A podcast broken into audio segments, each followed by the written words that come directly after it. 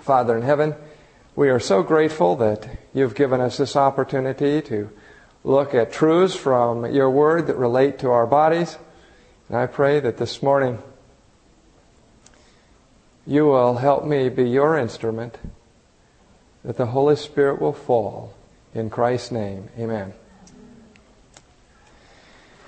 Probably you remember the story. The descendants of Lot, the Moabites and Ammonites, had declared war on Israel.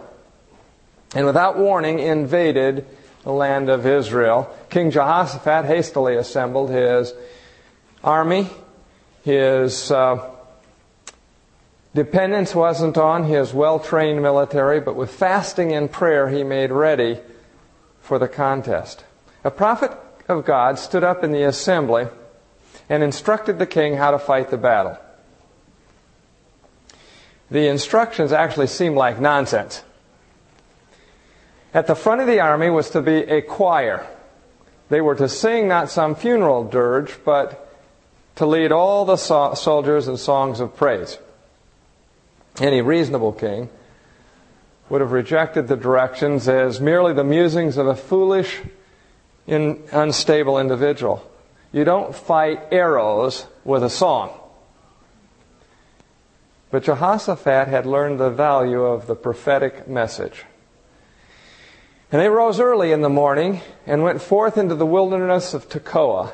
And as they went forth, Jehoshaphat stood and said, Hear me, O Judah, and ye inhabitants of Jerusalem. Believe in the Lord your God, so shall ye be established. Believe his prophets, so shall ye prosper. They followed the battle plan that God had outlined for them, and a glorious victory resulted. The verse comes down through the mists of millennia to guide us today. To be established in present truth, we must believe the Lord. But God wants us to be more than established, He wants us to prosper. And so He sends us prophets to prosper in present truth. Today, Seventh day Adventists stand at the head of the health line. There's articles in National Geographic, special reports on CNN. And that's not because we're more knowledgeable than other researchers or brighter, because the world has the smartest people. It's not because we have more money, because the world has more money. It's because God has given us something that's smarter than IQ and richer than gold. And that's the wisdom through a prophet. God's revelation is always the head, and science can never be anything but the tail. The promise is for us, as it was to ancient Israel, if thou wilt diligently hearken to the voice of the Lord thy God, and wilt do that which is right in his sight, and will give ear to his commandments, and keep all his statutes, I will put none of these diseases upon thee, which I have brought upon the Egyptians, for I am the Lord that healeth thee. We have inspired counsel because of the advantages this counsel has given Seventh day Adventists. Men who follow the counsel live 12 years longer than the rest of the population. Now, this isn't 12 nursing home years, this is 12 vigorous years. Seventh day Adventists are the most studied group of people on the face of the earth because scientists and health workers want to know why is it that we live longer. The world has acknowledged the results but has not accepted the cause and that's inspiration from a prophet. A century ago, Adventists were given a formula for healthful living. For years, Adventists were ridiculed and mocked for advocating this formula, but within the last 30 years, most of the recommendations have been scientifically confirmed, none has been refuted. Seventh day Adventist lifestyle has become the marvel of the world. This formula is not simply the quaint practices of outdated contrarians. It is a person, Jesus Christ, who gave his testimony, the gift of prophecy. That is the advantage. It's not simply a lifestyle. We don't want to give the Adventist lifestyle to people. That's not our message. It involves a lifestyle. Jesus says, I am the way. But it is the message that Christ has given through his prophets that makes a difference. Deuteronomy 32, 31. Their rock is not as our rock, even our enemies themselves being judges. Adventism was born at a time of great darkness and ignorance. George Washington, the beloved first president of the United States, received the very best medical care of his day. He died December 14, 1799, at the age of 67. He was bled to death in an attempt to cure him of a disease. Furthermore, he was given toxic heavy metals. He was actually poisoned. In addition, he was burned. They called it scalded in, or, in order to let the toxins out of his body. These treatments, accurately recorded, were not to show the ignorance of the physicians, but they were proud that he was given the very best medical attention to bring him back to health. Everything possible had been done for the president. Common people at that time were afraid of night air, fresh air during sickness. Tobacco was thought to be a useful medication, for, particularly for lung disorders. Medical associations actually recommended smoking for these types of things. Just as there was darkness in the land when God delivered Israel, so there was darkness in the land when God delivered his modern Israel. God, seeing the misery of the world, sent light to bring healing to the, to, to the body and soul through a prophet. He sent His Word and healed them. Jesus is the Word of God. Where the Word of God abides, Jesus abides. The truthfulness of God's message was accepted by faith by the Advent believers. But today, even the world acknowledges their validity. We could use many illustrations, but I want to give a few. Deaths in the United States per year from secondhand smoke is estimated at approximately 65,000 people. If you want to see the latest collection of established scientific facts with all the references, go to the American Lung Association website. The California Environment Protection Agency says secondhand smoke is especially harmful to young children. Secondhand smoke is responsible for between 150,000 and 300,000 lower respiratory tract infections in infants and children under 18 months, resulting in between 7,500 and 15,000 hospitalizations each year, and causes between 1,900 and 2,700 sudden infant death syndromes in the United deaths in the United States annually. It's a big problem. Ellen White wrote, by using tobacco, smokers poison the Lord's free atmosphere so that others are injured. She referred to the air in room with smokers as tobacco poisoned air.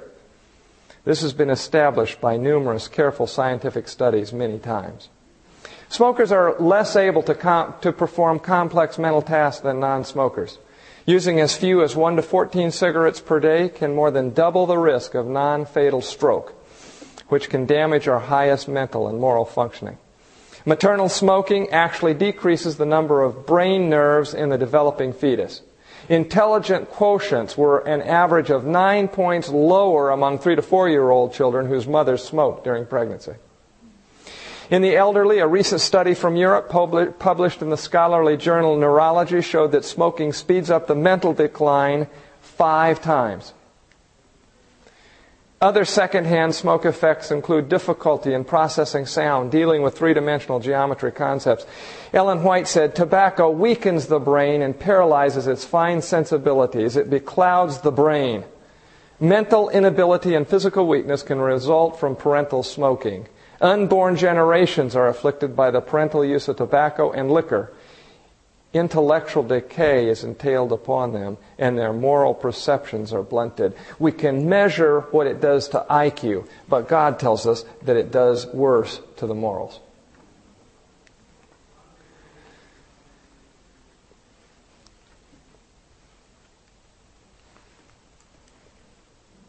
And then there's uh, John Harvey Kellogg. His testimony.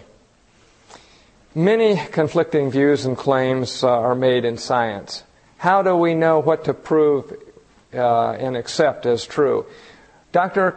John Harvey Kellogg said this. He says, I am five years ahead of the medical establishment because when something comes out, I check with the spirit of prophecy.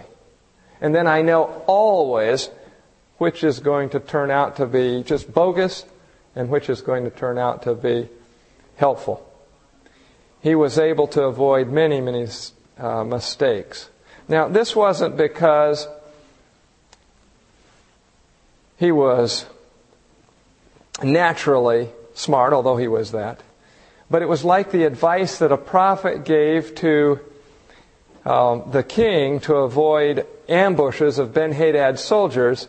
The advice from Ellen White gave that Ellen White gave Kellogg enabled him to gain worldwide prominence for his wisdom in medical treatments. He became the father, because of Ellen White, the father of modern surgery. He developed the first tile surgical suite. He was the first to perform more than 300 intra-abdominal surgeries without a fatality. He was the father of physical medicine. But the wisdom wasn't his own, and this was proved by the foolishness that he had at the end of his life. By that time, he was taking into patients' rooms. When he rejected the spirit of prophecy, he rejected wisdom. He was taking into their rooms, carrying in uh, feces so they could smell the difference between healthy feces and non healthy feces. Weird. Believe his prophets, so shall you prosper. Kellogg, who started so brilliantly, ended up a dismal, distant fool. Today we know the superiority of plant-based diets. Large studies and ongoing research has made this diet clearly superior. The dietary fiber, the complex carbohydrates, the lack of cholesterol, superior protein, phytochemicals, vitamins, antioxidants, the various ratios. We could go on and on. And a meat diet has been associated with numerous diseases. I've listed just a few. The big three, stroke, heart uh, disease, and cancer, followed by diabetes. Many others are implicated.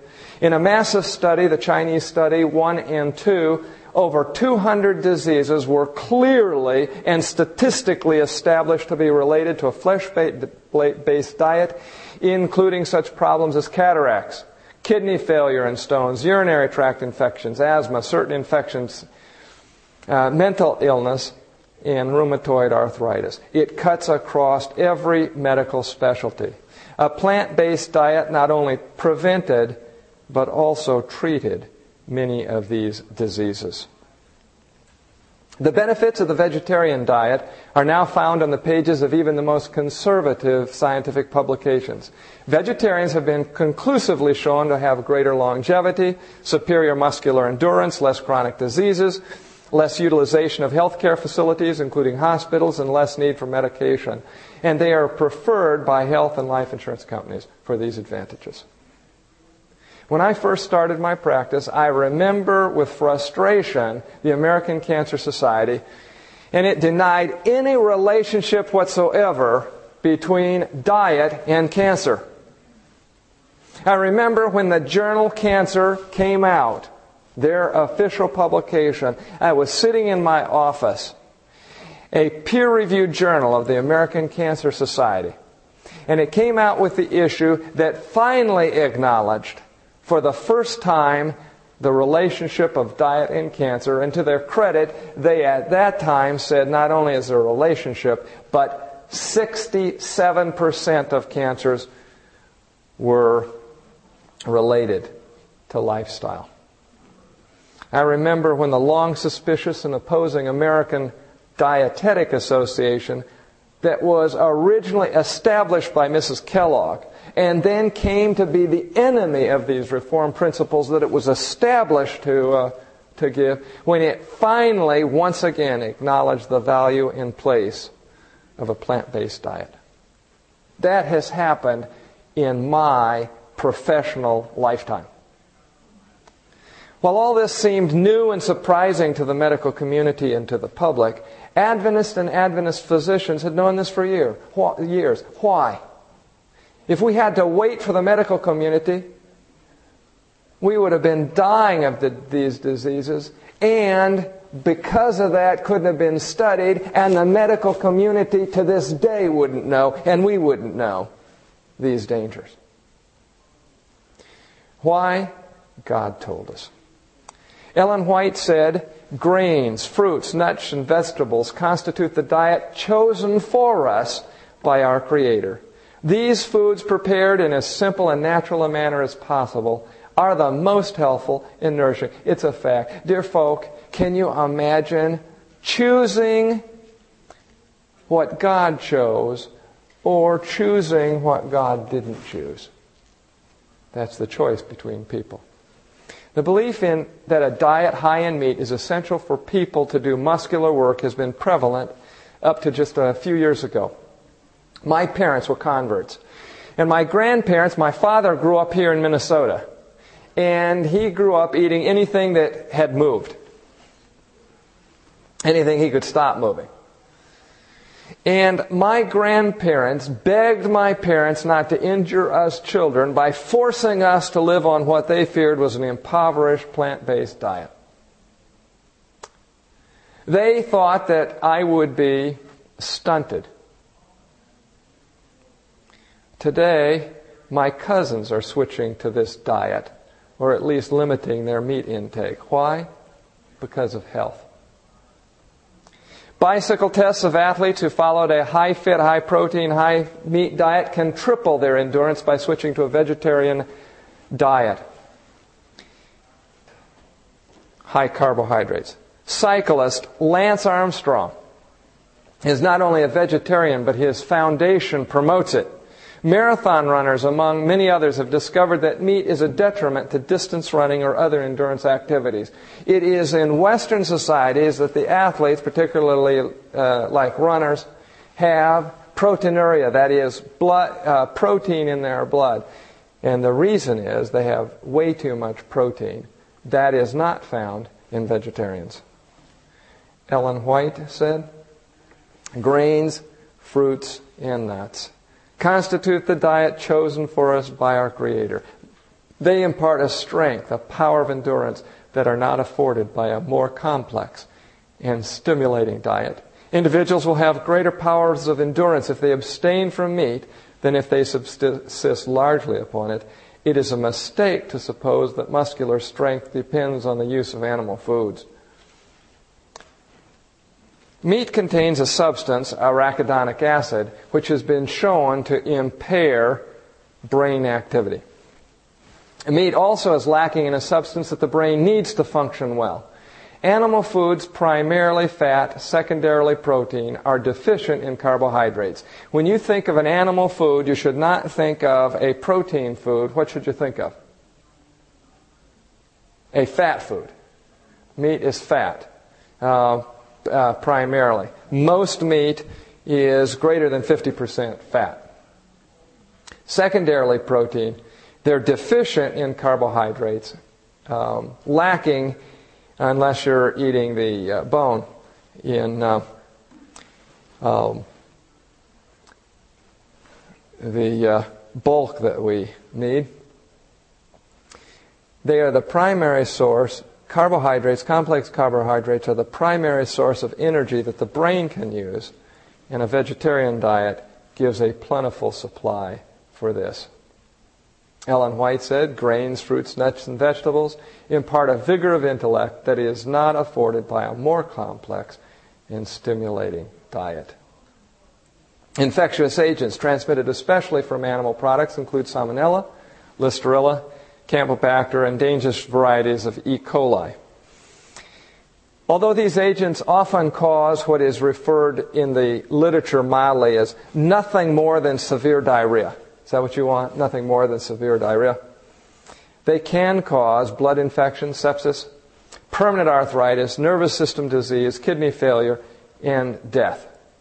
Foods commonly associated with one or more of these illnesses are soft cheeses, other dairy products, including uh, pasteurized items, eggs, sausage, beef products, undercooked chicken, and non reheated hot dogs.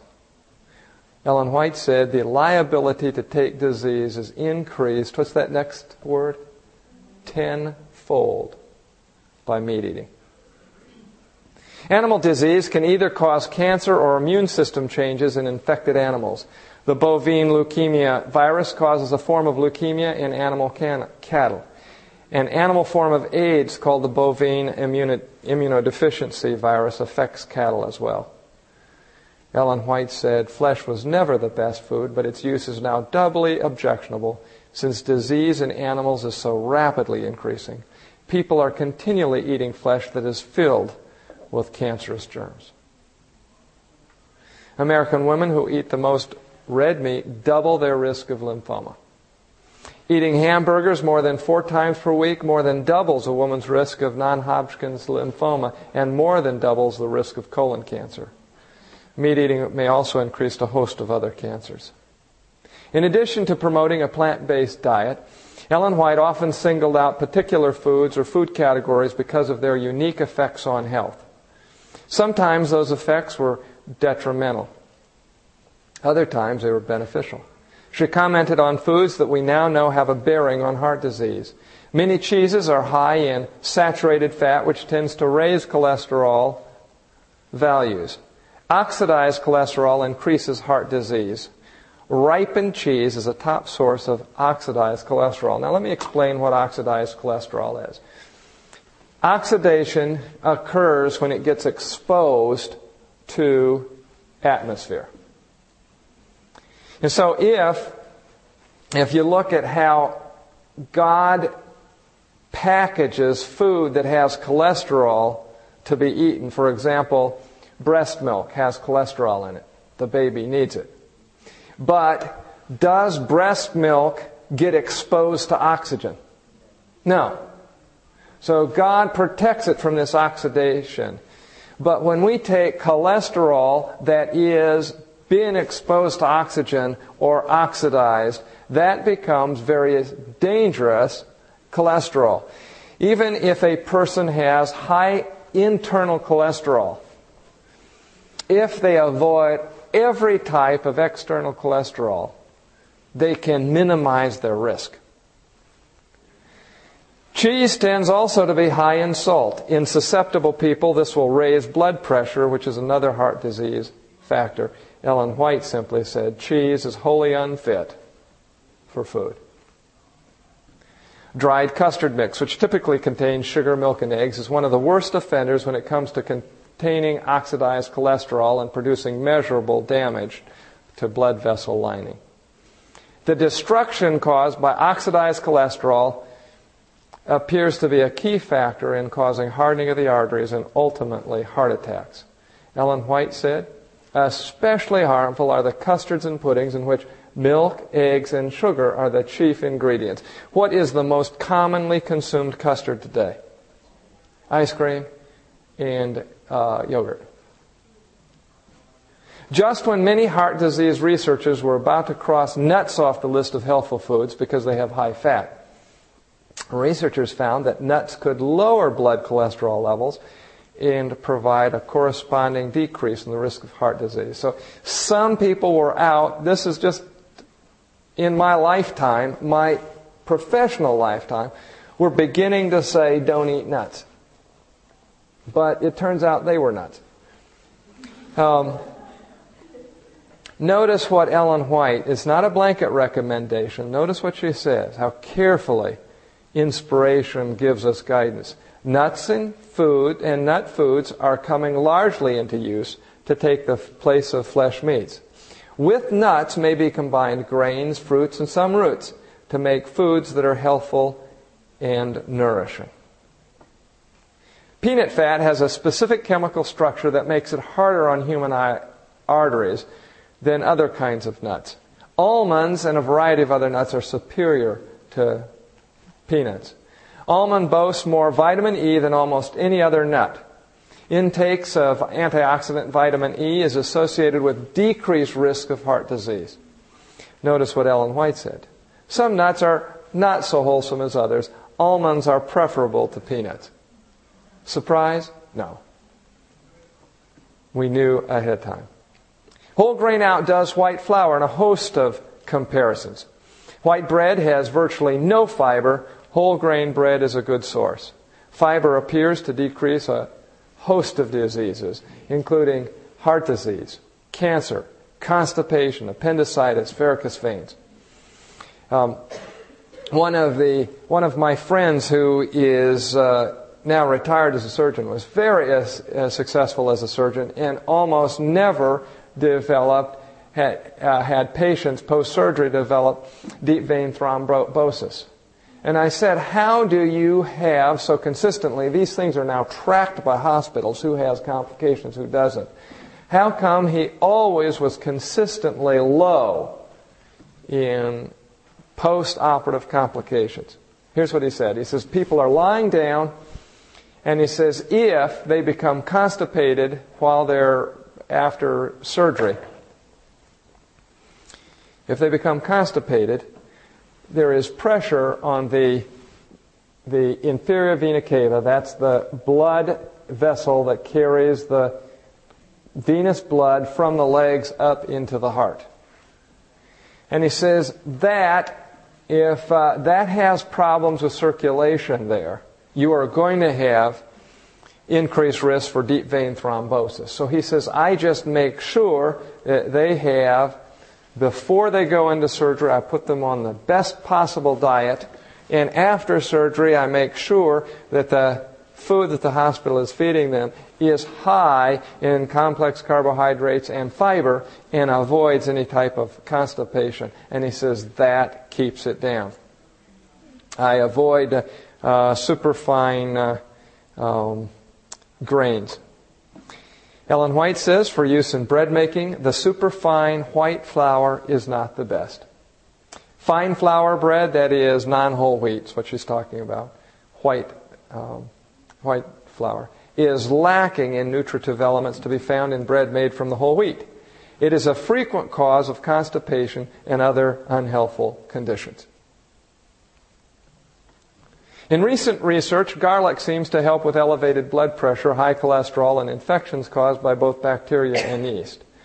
Onions often help these conditions as well due to chemical similarities in these plants. Ellen White says there's great value, virtue, in well cooked onions. I'm glad she said well cooked onions because I personally have a allergic response to raw onions. I get a feels like a a uh, sore throat and I have a headache for 24 hours. But if they're well cooked, I don't have a problem. It's a, it's a genetic thing because one of my uh, children has the same exact thing. So, modern science has come around to agree squarely with Ellen White on the position of dramatically decreasing flat, flat fat and specifically saturated fat in our diet. This is important for both heart disease and cancer prevention. In addition to focusing attention on animal products and saturated fats, Ellen White provided other insights that may have a bearing on cancer prevention. One sobering linkage involves sugar and cancer. The risk of the following cancers appears to rise when more sugar is consumed colon cancer, rectal cancer, breast cancer, ovarian cancer, uterine cancer, prostate cancer, kidney cancer, and nervous system, central nervous system cancers. Ellen White, from the light given me, sugar, when largely used, is more injurious than meat. The internationally acclaimed Norwegian research project known as the Tromsø Heart Study accessed 143,000 men and women and found a significant increase in depression in women who were heavy coffee users. Caffeine addictiveness has only recently been proven at Johns Hopkins University. When I was in medical school, it was just, oh, caffeine isn't addictive. Just, I mean, you'd almost think people were blind. But it was startling research at the time when it came out that caffeine has the cardinal features of a prototypic drug of abuse. Based on its drug effects, caffeine acts much like any classic addictive drug. Surprise? No. The implication is that the habitual caffeine users are as much drug addicts in the chemical sense of the term as cocaine addicts, heroin addicts, or nicotine addicts. But you know, you, you say, do we have to wait for science to tell us the obvious? How many of your friends are addicted to pop? You know, and if they don't have it, there's the headache. I am always interested to see how we have these slogans just say no to drugs. And the parents have been using drugs of addiction, coffee, Pepsi, Coke, Mountain Dew, all these things, and then they expect their children not to have their addictions. From generation to generation, what you see is the addictions of the parents are increased in the children. So they add to the addictions. And each generation has more addictions to uh, deal with. Ellen White warned of coffee's effect on the mind, and this has only recently been established scientifically. Coffee is a hurtful indulgence. And, and I want to mention this so because I believe this is so important. I did some research among Seventh day Adventists. I found uh, some interesting statistics. Basically, 97% of Seventh day Adventists are pork free. They don't eat pork.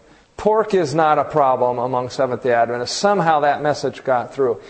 10% smoke. More people smoke than use pork among Seventh day Adventists. Uh, should, uh, uh, 6 to 10%, depending on exactly where you are, but up to 10% secretly smoke.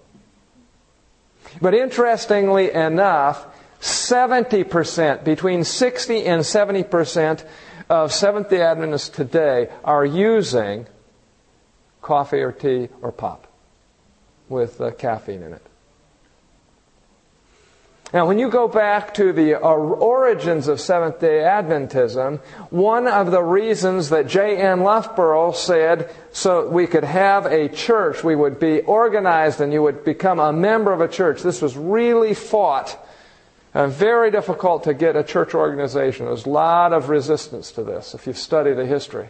One of the reasons that J.N. Loughborough said it says that you could exclude people that drink coffee. Interesting. Ellen White says coffee is a hurtful indulgence. It temporarily excites the mind, but the after effect is exhaustion, prostration, paralysis of the mental, moral, and physical powers. Tea, she says, acts as a stimulant. The act of, action of coffee is similar. Fatigue is forgotten. The strength seems to be increased. With the, when the influence of the stimulant is gone, the unnatural force abates, and the result is a corresponding degree of languor and disability.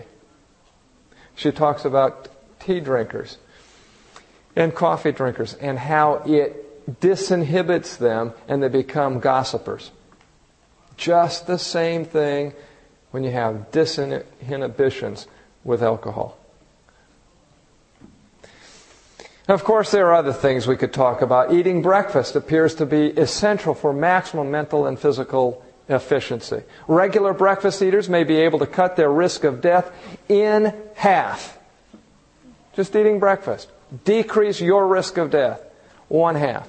A good breakfast and a lighter or no supper may help improve blood sugar control in diabetics. Ellen White says the habit of eating a sparing breakfast and a large dinner is wrong. Make your breakfast correspond more nearly to the heartiest meal of the day. John Harvey Kellogg put it this way eat breakfast like a king, dinner like a prince, supper like a pauper. The more frequently a person eats, the greater his or her risk of colon cancer. The original Alameda Country study, county study data identified no snacking as a health habit associated with longevity. Ellen White says, in most cases, two meals a day are preferable to three. Three meals a day and nothing between meals, not even an apple, should be the utmost limit of indulgence.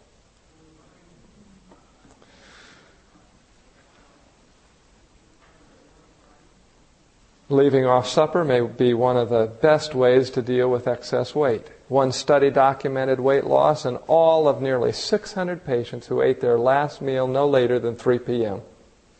Do you know what is a common factor in most people that are overweight? Not all, some. Skipping breakfast. The last meal, supper, is generally the most hearty and is often taken just before retiring. This is reversing the natural order. A hearty meal should never be taken so late in the day. We should not fail to mention exercise. Exercise lowers the risk of heart disease, lowers the risk of cancer, benefits physiology in general, and regular exercise promotes longevity. Ellen White put it this way the more we exercise, the better will be the circulation of the blood. More people die for want of exercise than through over fatigue. Very many more rust out than wear out. Those who accustom themselves to proper exercise in the open air will generally have a good and vigorous circulation. That's just a brief overview. So many more could be mentioned. Fresh air, country living. I would like to just point out one more, and that's on sleep, because this is now coming into prominence. The Harvard Nurses Health Study has linked colon and breast cancer to irregular or insufficient sleep patterns. It's not just your diet. Not just your diet. Heart attacks, heart failure, diabetes, diabetes, obesity, high blood pressure, and stroke are associated with sleep deficits. One study found that reduced sleep time is a greater mortality risk than smoking, high blood pressure, and heart disease. Sleep disturbances are one of the leading predictors of institutionalization in the elderly, and severe insomnia triples the mortality risk in elderly men. It contributes to mental impairment, psychiatric problems, including depression and other mood disorders, and attention deficit disorders. It increases the risk of work and automobile accidents. Physicians are at much higher risk of errors.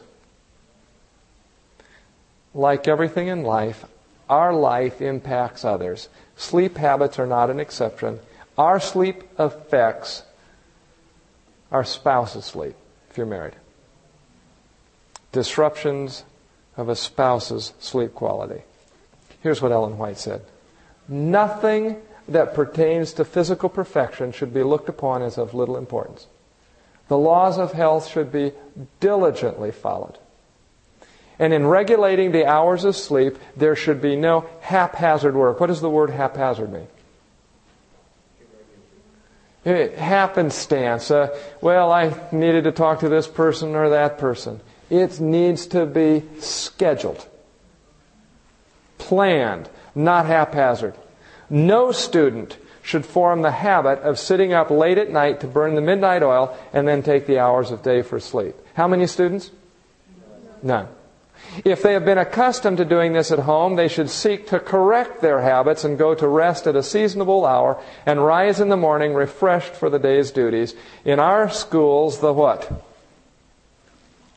The what? What did it say next? Oh, I didn't put it there. In our schools, the light should be extinguished at half past nine.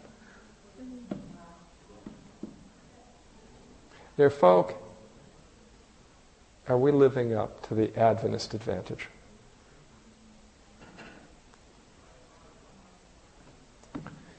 By allowing ourselves to form wrong habits, by keeping late hours, by gratifying appetite at the expense of health, read this with me, we lay the foundation for feebleness. You want to be laying the foundation for feebleness? That's uh, Christ Object Lessons, page 346. I see I didn't put it on there. Christ Object Lessons, 346. Scientific discoveries made long after Ellen White's death do not, cannot prove the validity of inspiration. Inspiration is its own proof. We don't prove Ellen White right. No. There's no higher authority than God. If God says it, you don't prove it. It proves your research. You don't prove His word. I'm glad for science. But its findings are tentative and insecure at best. They're subject to change, reinterpretation. They are and should be constantly questioned. They can be corrupted and falsified. Science is merely the tail of knowledge. It can do nothing certain outside of revelation. The head is inspiration. It is positive. It is certain. Today, as anciently, Christ speaks with authority. How could an individual who lived a hundred years ago have written anything on health topics that would be of value today? Ministry of Healing is the only book written in 1905 that I would bother to open up today.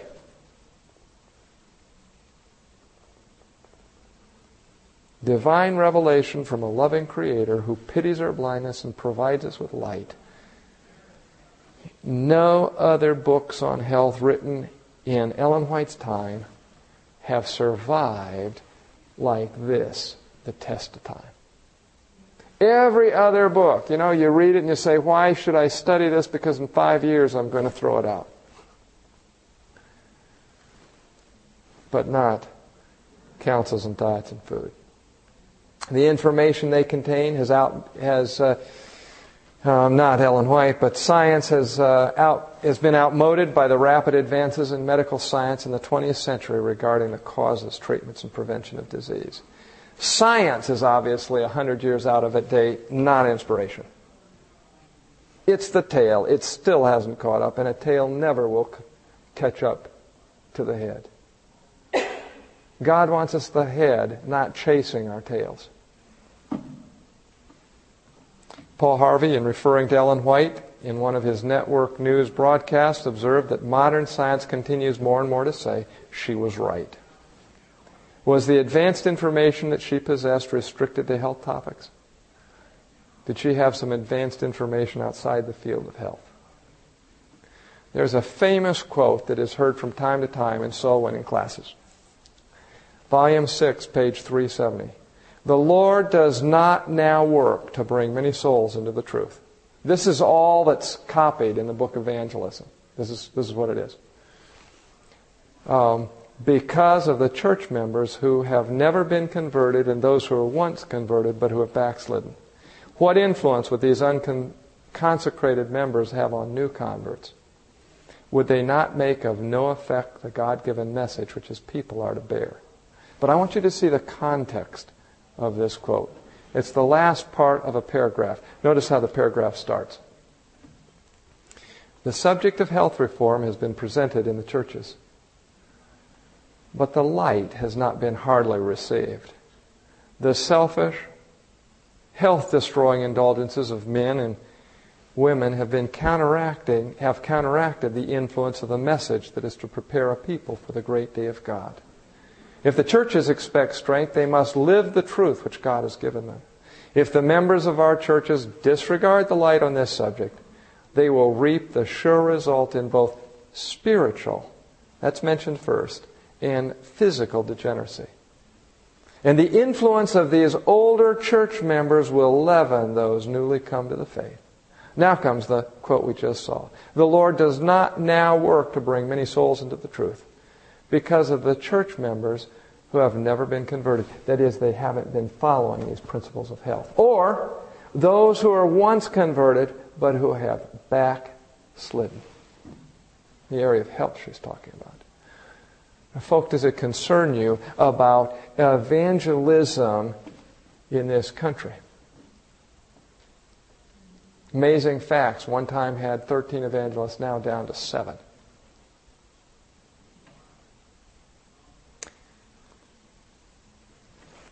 Just evangelism uh, in uh, $100,000 spent in Kansas City. Not one baptism. Our pastor um, just held an evangelistic meeting. Not one baptism.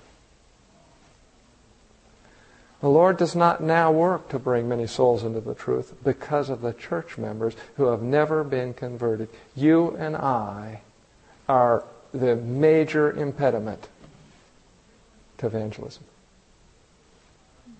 Just as God gave his children, Adam and Eve, a diet, he gave his people anciently, the, the Jews, a diet. He has given his people a diet today. That is one of God's modus operandis.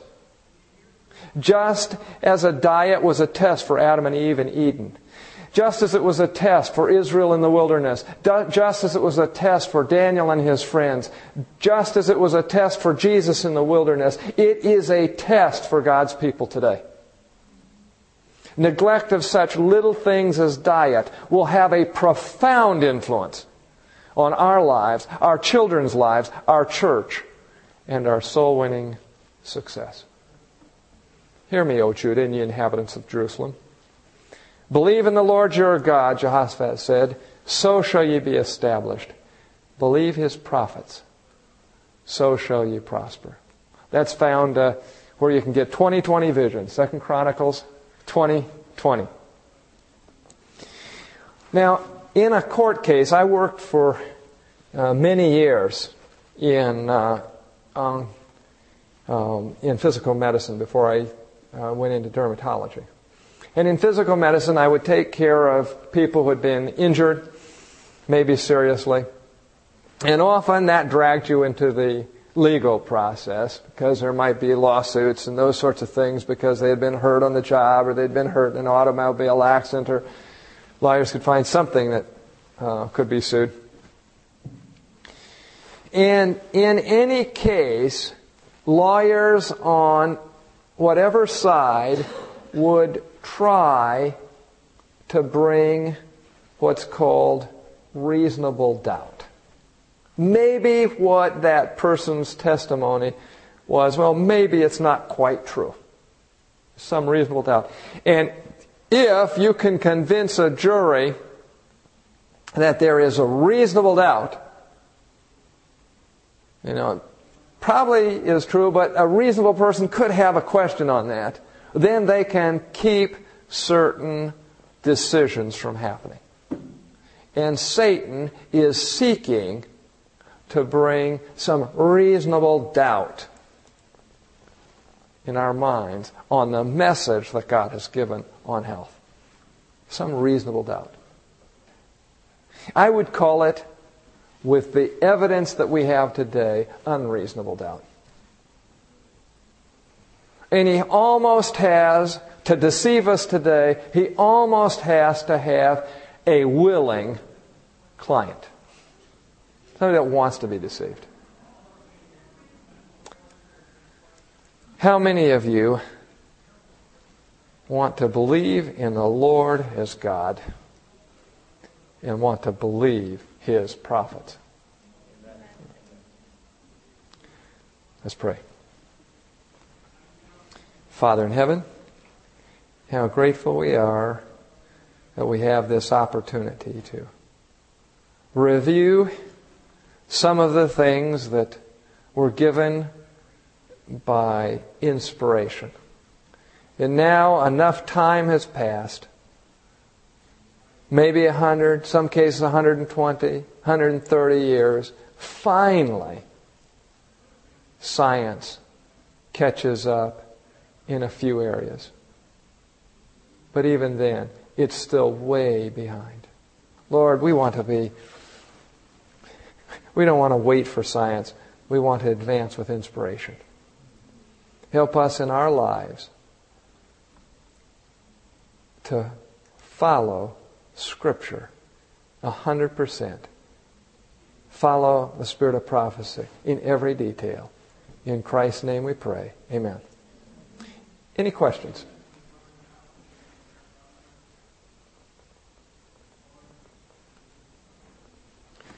Question here.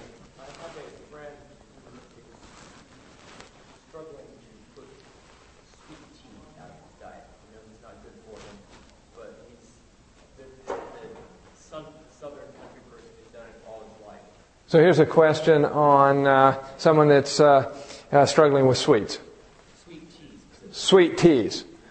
What, uh, and he's, he's, put it away, but you know, what, if there's something, something you recommend to replace it with, obviously the, the caffeine is not good, the sugar is not good. Um, or what things can be. You know, I, I should probably have uh, uh, my friend, uh, my new friend, uh, Nice, uh, come on up here. And uh, a question, specific question like that, you may have some suggestions for them um, on replacements for sweet tea. Okay. Um,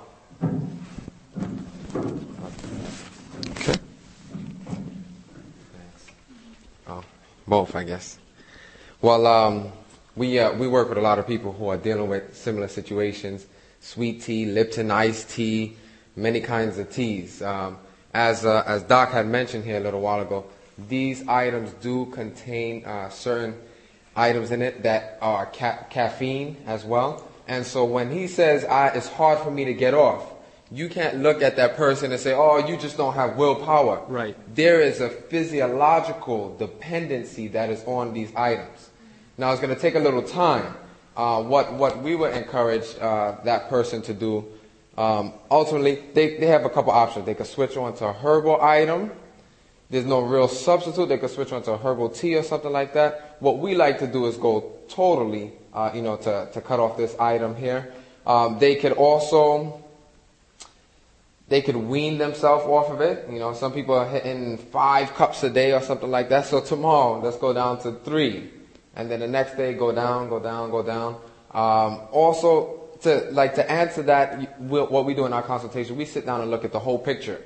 Maybe they're even skipping out on breakfast and taking this tea, and so now not only have their body become dependent on it, their body is using this tea as its only form of what? Fuel for the day. And so what we have to do, incorporate a schedule for them where they're not so dependent on some of these items. But a lot of a lot of times people are literally addicted, and um, green tea. Oh man, green tea. Have mercy.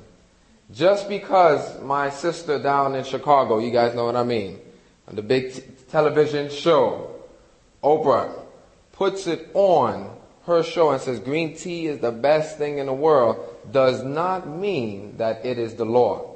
It does mean she makes money off saying it. Oh my goodness. we remember in our sessions, we have to base all principles off of three guidelines. Number one, number one, number one, as was just mentioned, it has to be found in the Bible.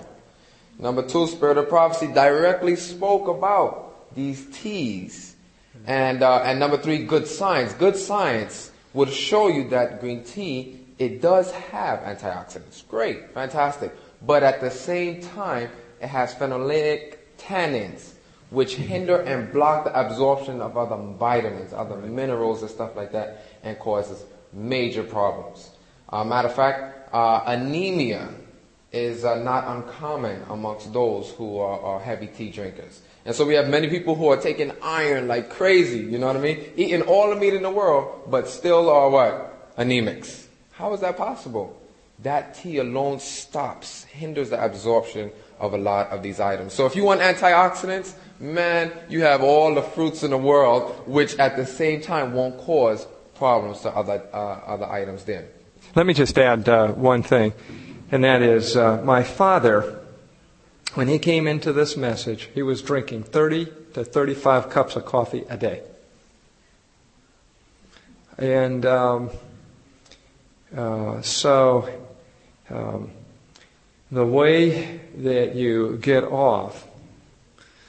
Victims, in volume 6 of the testimony, page 110, it says, Victims of evil habits must be led to the foot of the cross.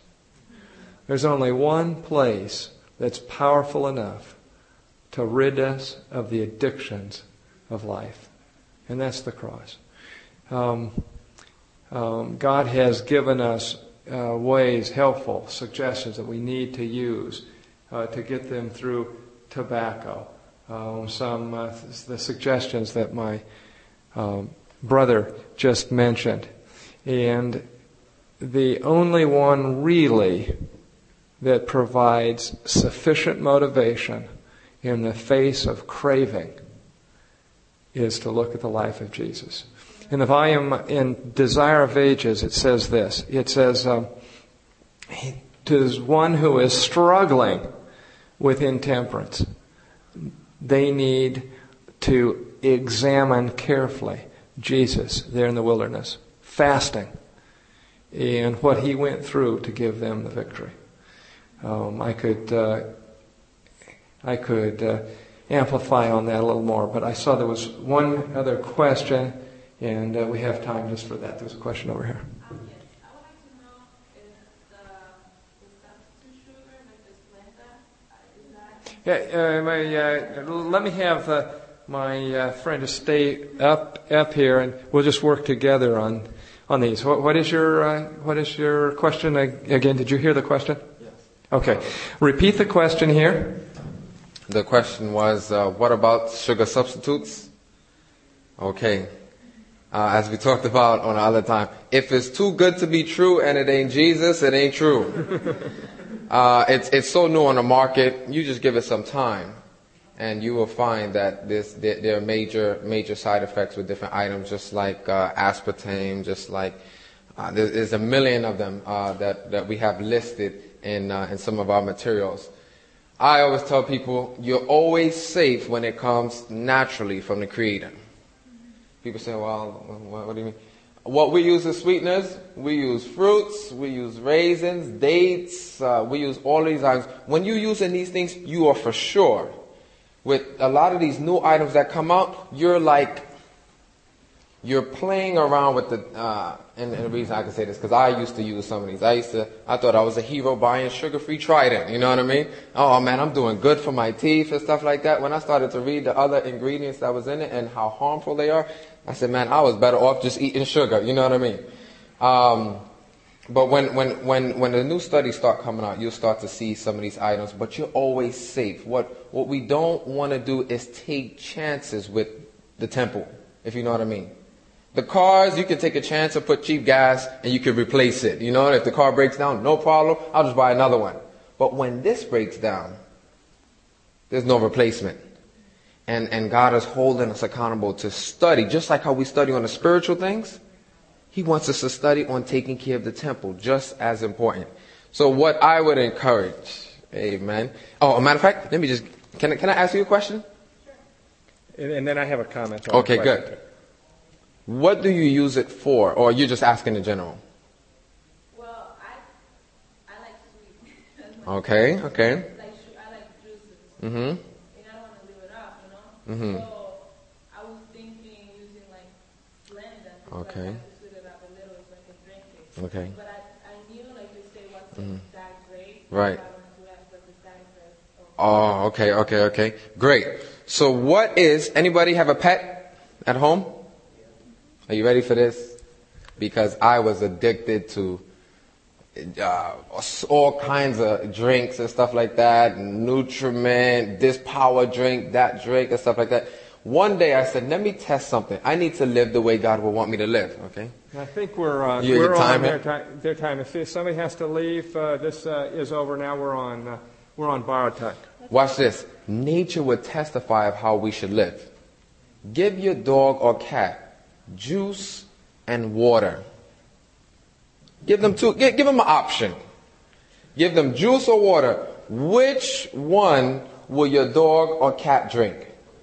Water. The what? Are you telling me my animal knows or listens more to his creator than I do? And so when I saw that one day, I was just in shock. I said, okay, from this point on, I would only use water and I would celebrate with juice. Once, twice, three, maximum four times a year.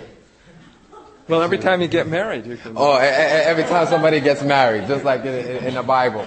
And uh, what happens is, as, as I'll finish here, a lot of the things that we are struggling with today is what we have been taught. You understand? So these things have been passed on, we have been passed on, we have been passed on. And so if we find it real challenging to break, we have to realize, hey, mom has been giving me tea to go to bed eh, all those years I've been growing up. And so now it's almost seemed like impossible for them to break it. It's because this has almost been instilled in them. You know, it's been like marked on their genes, even though it's not, but it's been, it's been something that they have developed for many, for many years. And as Doc mentioned, the only way out is uh, with God's help there. So. Let's stay right here. Uh, I, I just wanted to add one other thing. My my dad, for years, he grew up eating wrong, but he took it seriously, and just followed what the Bible and Spirit of Prophecy had to say. And uh, after meals, I'd see him get up, open the open the the uh, the doors uh, where we had food, uh, you know, the cabinets, and uh, because he was always used to some um, dessert. But then he would come back, and he was determined that we, his children, would have freedom where he didn't have it. And so he fought the battle, and I reaped the rewards. Just like our parents fought the battle for freedom in this country, we have the rewards. Fight the battle, and your children can reap the consequences. Uh, thank you very much. I, I think we're, uh, there was one more question, but uh, um, again, we're just, uh, we're just on time. If people need to take a break or go to an- another, uh, uh, another class, that's fine. What was your question? Where does honey fit in this whole substitution process? Uh, the Bible is very, and I'll, then I'll let uh, you speak to this. The Bible is very balanced on honey. There are three references to honey in the book of Proverbs. One reference says, uh, don't eat uh, honey. Another reference says, if you find it, just eat all you want. And the third one says, eat it in moderation. Now, why were those three in there? Because King Solomon was addressing three different problems. One was the person who just used honey to excess. Then one was a fanatic that wouldn't use it at all. And Ellen White says in your listeners, there's uh, 10% of the people who listen to you have a, an extreme uh, tendency. So um, he addressed all those those uh, those needs. Um, the person who did too much, cut down. The person who didn't have any. Uh, Ellen White, for example, in uh, Counsels to Diets and Food says um, sugar isn't a poison. God puts it in lots of things. He likes sweet things.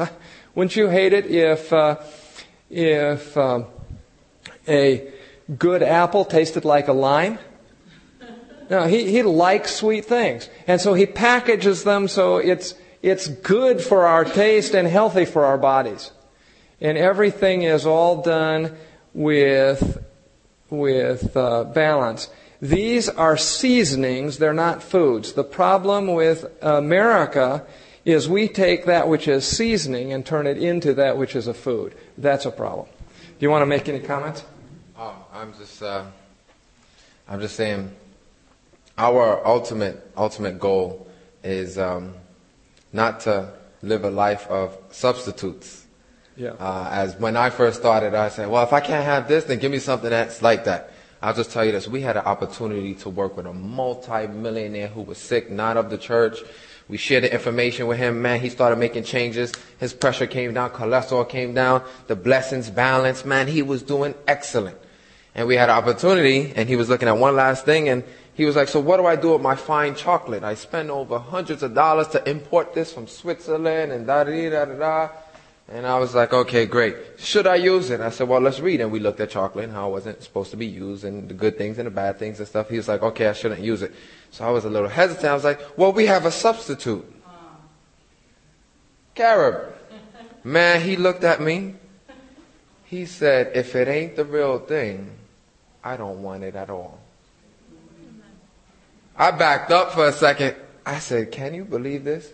The people out there, they don't want no half, you know, they don't want no middle ground.